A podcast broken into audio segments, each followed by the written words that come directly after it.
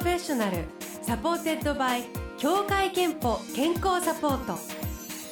全国健康保険協会東京支部がお送りします。東京 FM Blue Ocean 住吉美紀がお届けしています。木曜日のこの時間は Blue Ocean Professional supported by 協会けんぽ健康サポート。美と健康のプロフェッショナルをお迎えして健康の秘密など伺っています。今日お迎えしているのは医学博士の加藤俊則さんです。おはようございます。おはようございます。よろしくお願いします。よろしくお願いいたします、はい、えー、医学博士でいらして脳の学校代表でもいらっしゃいます。これまで1万人以上の患者さんの脳画像解析を行ってきた脳のスペシャリストでいらっしゃいます。で、えー、と最近「悩まない脳の作り方」という著書を発表したばかりでいらっしゃいます。悩みといえば、まあ、心にあると思いがちだけれども脳なんですね。脳ですね。僕自身はやっぱり高校それが大学とすごいもう悩み、はい、悩める男だったんですけど なんか脳の勉強して脳のことが分かってきたら、うん、なんか悩まなくなったんですよね。えー、で脳の画像で見てたらあそうかって脳って弱い脳の番地から悩みが生まれるんだっていうふうに。番地？はい。脳の番地。脳の場所ごとに役割が違うんですよね。はいそれはあの聞いたことがあります。なんか感情を司るとことか、そうですそうです。記憶を司るとか、そうラジオを聞いたり、あの聴覚系の番地とか、ものを見たり視覚系って、僕は8つぐらいに分けてるんですけど、例えばこう聞く力がなかったらやっぱりこうすぐあれ何言ったのって僕そんなこと聞いてないしっていうそこからもう悩みが出たり あの他の人とうまくいかなくな初耳ですがみたいな。そうそうそうそう。初耳じゃないのそうなんですよ。で学校の授業なんかはもう聞くだけなので。そっか。しんどいね。そういう人にとっては。はい。だから医学部の授業つらかったですね。もう聞いてるだけで。加藤さんはその聞くところが自分ではちょっと脳番地的の弱点はそこだと感じてるんですか、最悪じゃないですかねえー、もうちょっと聞く力があったらもう少し人生が変わったんじゃないかなって。もっと早くラジオを聞いてればっていう今思いますけどね。どうやってその弱い脳番地の弱い強いってできるんですかはい。まあ、いくつかやっぱりこう症状があるんですね。それを例えば整理整頓できないとかそういうチェックリストこの本にも出てるんですけどそうすると大体8つの中でどの番地が弱いかっていうのが簡単にチェックできます。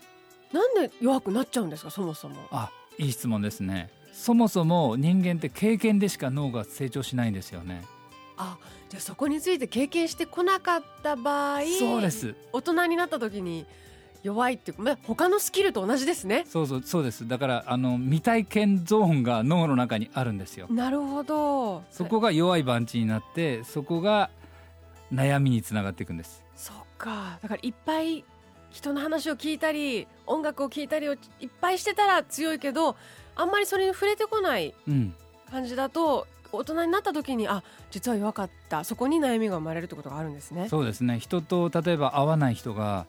どうもコミュニケーション上手じゃないんだよねそれってもう人と会ったことがなければ要するに接する技術を体験してないですよね。人間関係の脳の、はい、脳のっていうか人間関係の心の悩みって一番ぐらい多いと思うんですけどそれ人間関係で悩む場合何の番地が弱い人なんですか？はい。あの一つは人を見てないそれ視覚視覚え。ー、こう目は開いてるんですけど、はあはあ、目から情報を取れない人が一番悩みやすいですね。え。ー、でそういう人は人と会いたくない。じゃあ家から出たくない。でこもるっていう。そうすると思考系と感情だけでぐるぐるぐるぐる。もう画像を見たら分かります。何を例えば見ないと人間関係を？えー、っと顔色が違うとか。とかあと風景とかへえ自然とか。と人間関係に気象があるその気象をきたすわけですねきたしますね。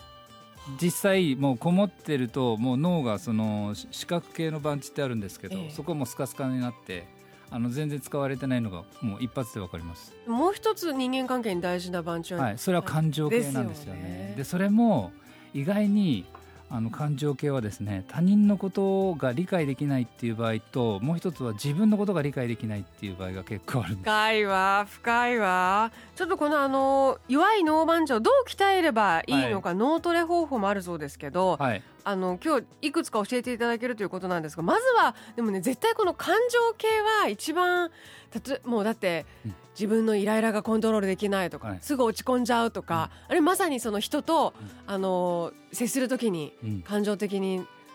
えばすぐあのやきもち焼いちゃうとか、うん、相手のことが理解できなくてイライラしちゃうとか、あると思うんですけど、はい、そういうなんかこう感情系の、はい。えー、脳番地の脳トレ方法っていうのははい、これ一番簡単な方法はですね、はい、人の話を聞いた時に正確にメモるってことですねあじゃあ意外に聴覚と関係してるんだ。聴覚と関係してます。へえ。要するに正確に脳に情報が入ってないので怒りにつながってることがほとんどなんですよ。はあイライラにつながってたりする、はい、それ入れば考えることができるんですけど入ってないので理解できなくてすぐ切れるっていう。へえ。じゃあ割と人に対してイライラしちゃう人はその人のやり取りとかを、うん、もう一度じっくり書い書いてみて、うん、あこの人はこういうことを言いたかったんだっていうその一呼吸置くと怒りがかなり出にくくなります。あこういうふうに言ってただけだったわみたいなね。そうです。それでも収まらない場合は両手に紙を持ってですね両手をくしゃくしゃにして丸く、はい、あの新聞紙を丸めてください、そうすると右脳と左脳が運動系の脳番地を両方使わなきゃいけないので、え他の番地に行かないんですよ。えなのでそれはまあまあ怒怒りそうな目の前で新聞紙丸めるっていうのはちょっと驚きだと思うんですけど。それしかも両手で。両手で 片手じゃダメなんですよ。それだけでもちょっとあの威嚇効果が。威嚇効果確かに、夫婦喧嘩とかであるかもしれませんけど。夫婦喧嘩の時はそれがいいですね。もう両方新聞紙を持って奥さんが丸くし始めたら、ええ、もう威嚇効果です。もうこれは爆発寸前だと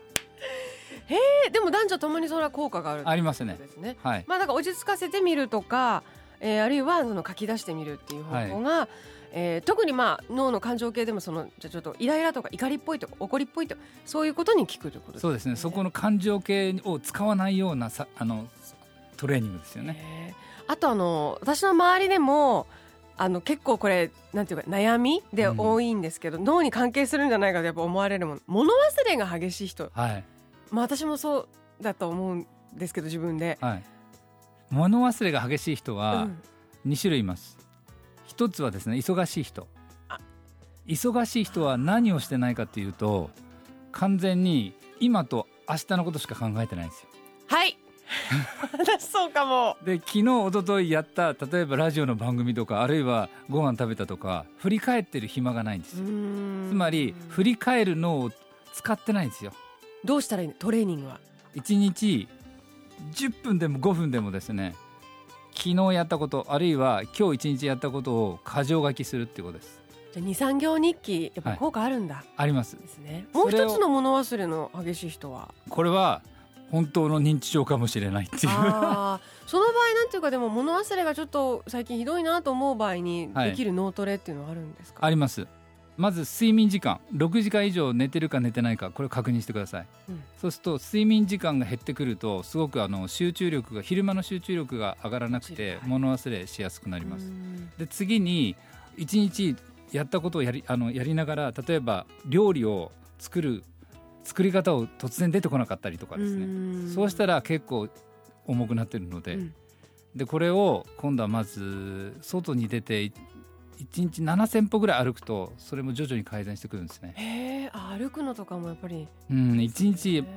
特に週末は1万歩ぐらい歩けたらまずそれは予防になりますね。まあでも本当にあの、えーね、今伺っているようにその悩みっていうと言うとぼわーんとするんですけど何の悩みかをこう特定していろいろすれば対策もあるという話今日伺っています、えー、今日は医学博士加藤俊則さんをお迎えしています。後半も脳の話を伺っていきますがえー、ここで一曲。サム・スミス「Too Good at Goodbyes」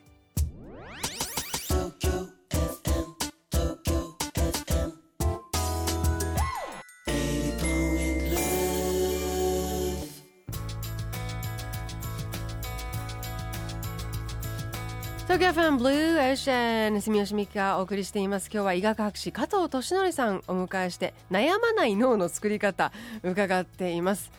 ちなみに加藤先生はもう研究してるから最近悩みはないんですか？僕の悩みはですね最近運動不足が悩みですかね。お忙しいから動けない。そうですね。移動しなければいけないと思ってます、ね、でも運動とかもね意外にあのつながってないようで脳にあの脳トレになるんだよって話前半でも伺いましたがえー、っと今日ですねあのリスナーの皆さんからこれシェアしてますっていうのシェアの話、はい、まあ、特にあの特にというか、まあ、SNS でねいろいろシェアしてるなんて話も頂いてるんですけれども、はいはい、ちょっとこう SNSIT の話伺いたいんですがパソコンとかスマホとか IT 機器をすごくたくさん使うじゃないですか、はいはい、これによってなんか脳が影響を受けてたり変わってきていたりっていうことって明らかにありますね。あるんだ、えーとこう要するに頻度が高くなればなるほど脳って同じ道路を、ま、脳の中の道路を毎日使ってるっていうふうにそこが太くなるんですよね。はい、で SNS ってほとんどあの手書きしないってことじゃないですか。例えば漢字とか、うん、そうなってくるとその漢字を書くルートっていうのがまた別にあるので、はい、そこは全然通りませんよね。そうすると漢字が書けなくなったりそれと同時に漢字って右脳と左脳の記憶力をすごく刺激するんですよ。両方。なので全体的にやっぱりみんな度忘れ。あの世界中が度忘れしやすい状況になってるんじゃないかなと思います。携帯電話が出てきてから本当に電話番号とか、そういうのが覚えられなくなったっていうのも聞きますけどそれもじゃあ関係してるのかしら？あそうですね。要するにあの脳ってすごくあの適応するんであの番号を覚える必要がないっていうふうに先入観が入るともう海馬記憶力にスイッチが入らないのでもうオフするんですよ。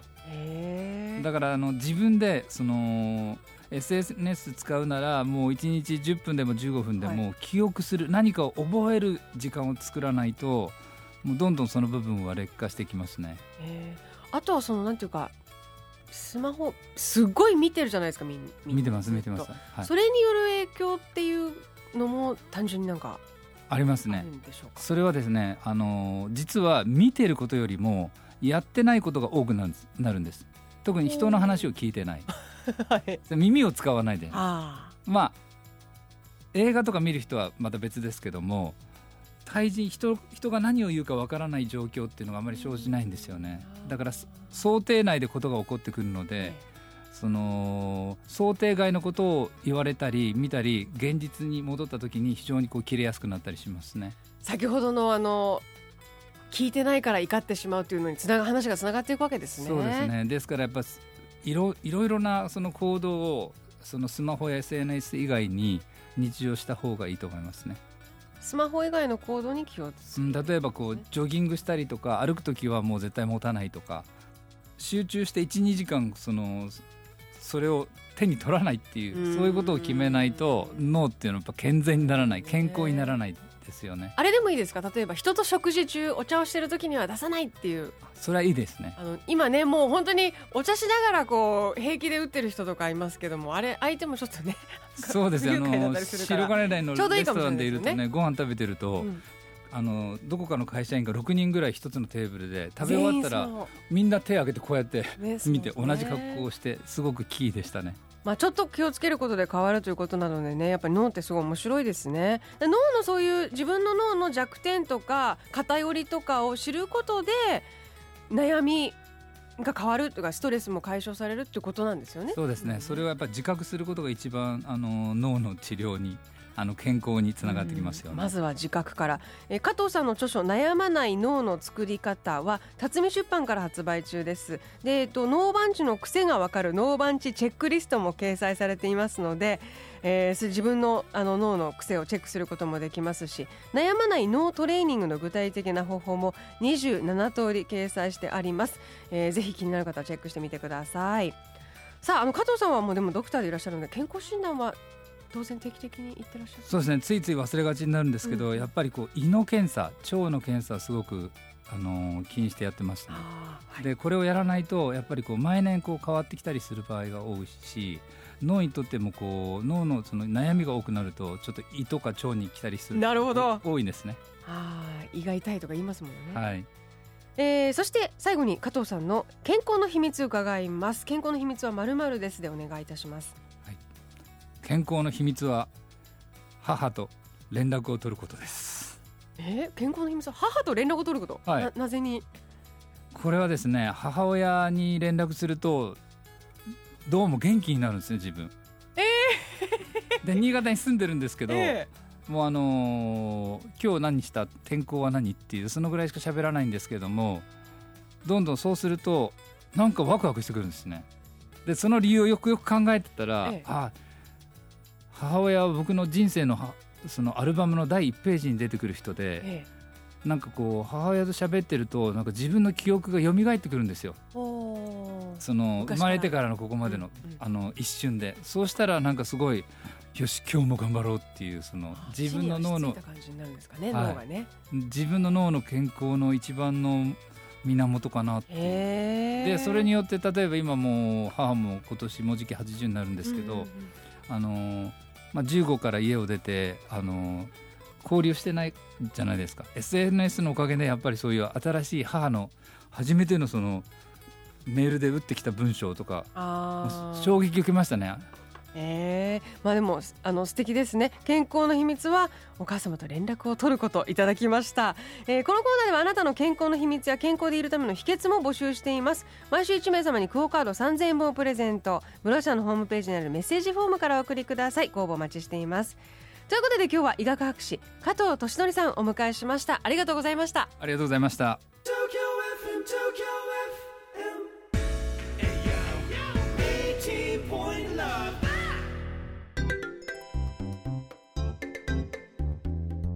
あなたの健康をサポートする協会憲法東京支部からのお知らせです。日本人の死因で最も多いのはがん。その中でも大腸がんによって亡くなる方は年間5万人。男性では第3位。女性では乳がんよりも多い第1位の死亡原因となっています。協会憲法では加入者ご本人向けに生活習慣病予防検診をご用意しています。大腸がん、胃がん、肺がん検診が含まれており女性は2年に一度乳がん子宮頸がん検診が受けられます。早期発見早期治療のためにもぜひ受診してください。協会けんぽ東京支部からのお知らせでした。 Blue Ocean Professional supported by 協会けんぽ健康サポート。全国健康保険協会東京支部がお送りしました。